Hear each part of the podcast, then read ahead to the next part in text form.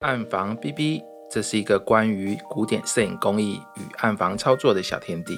爱上古典摄影工艺，爱上与您分享。大家好，我是节目主持人 B B，欢迎您收听本期的节目。艺术就是要有意识的创作，而认识摄影材料与影像制作过程，与如何控制生产作品的最终结果息息相关。如果创作者对材料、技术与过程一无所知，创作的成功与否取决于偶然性，而不再是有意识的构思。上面这段话是《Way Beyond More q u a n》的作者 Lambrecht 放在《Way Beyond More q u a n》这本书的前页里面的。我把这段话当作是作者给这本书的一个概念核心。接触这本书后，对于我对暗房与摄影有很大的帮助，所以我把它放在我们读书会开始的第一本书。我会花比较多的时间，慢慢与大家分享我对这本书的一些理解跟心得。希望大家可以一起来参与讨论这个读书会。《微比亚莫框》这本书的主要内容是针对黑白暗房技术的介绍跟讲解，它主要分成三个部分。第一个部分是基础知识，第二个部分是暗房科学，第三个部分是其他相关的介绍。我们今天从第一个部分的第一个段落范围可视化到方向这边开始聊起。这个段落提到了一些人类视觉与大脑对于影像的观感影响，还有对于摄影作品质量的一些要求。我自己刚看这本书的时候啊，对于这一个段落。比较没有很认真看，常常都是扫过去而已，都会直接看后面的内容。啊，后面其实写的通常是一些比较跟技术相关的一些内容，所以我对那部分其实是比较注重的。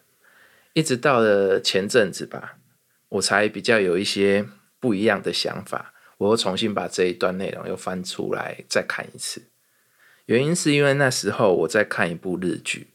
叫做夏空，夏空的主角夏是一个动画师，他有一个青梅竹马，是一个画家，名字叫做天阳。天阳对夏说过一句话：不管两个人离得多远，只要彼此都还在画画，两个人就会永远联系在一起。摄影创作跟绘画都是视觉艺术的一种分类，作品的内容啊。主要是透过视觉去引导大脑的感受后，才能产生情感的连接。书上对于黑白摄影作品控制要求分了分成了几个部分，包括拍摄、负片的品质跟方向的品质。书上对于拍摄啊、底片的品质跟方向的品质，其实都有一些内容上的规划。就是它有一些要点啊，你应该要注意什么？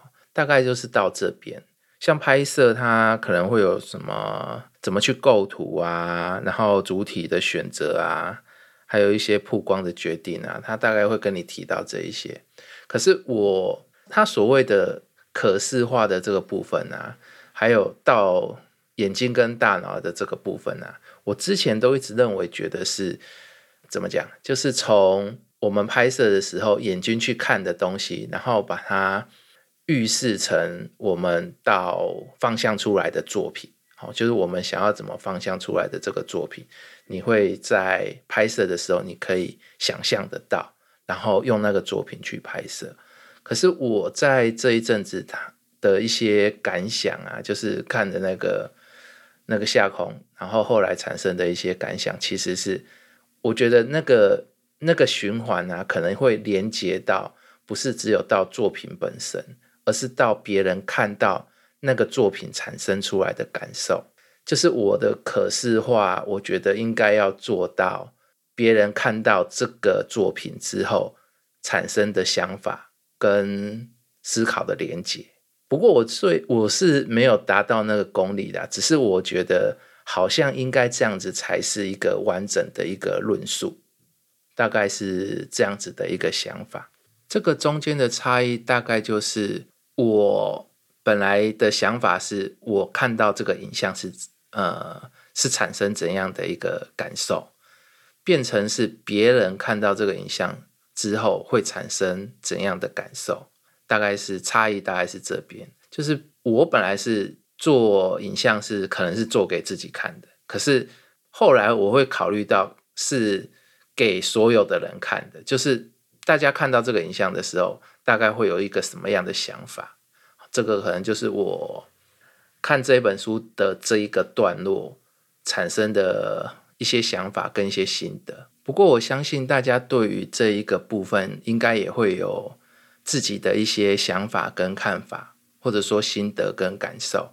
那希望大家也可以留言跟我分享。这一次的读书会就先到这边了，下一次我们再来讨论基本方向的控制。谢谢大家。如果你喜欢这个频道，请帮忙订阅、分享、粉丝页按赞。如果你有相关的疑问、建议或想鼓励 B B，也欢迎留言给我，或到社团 Instagram 联络我们。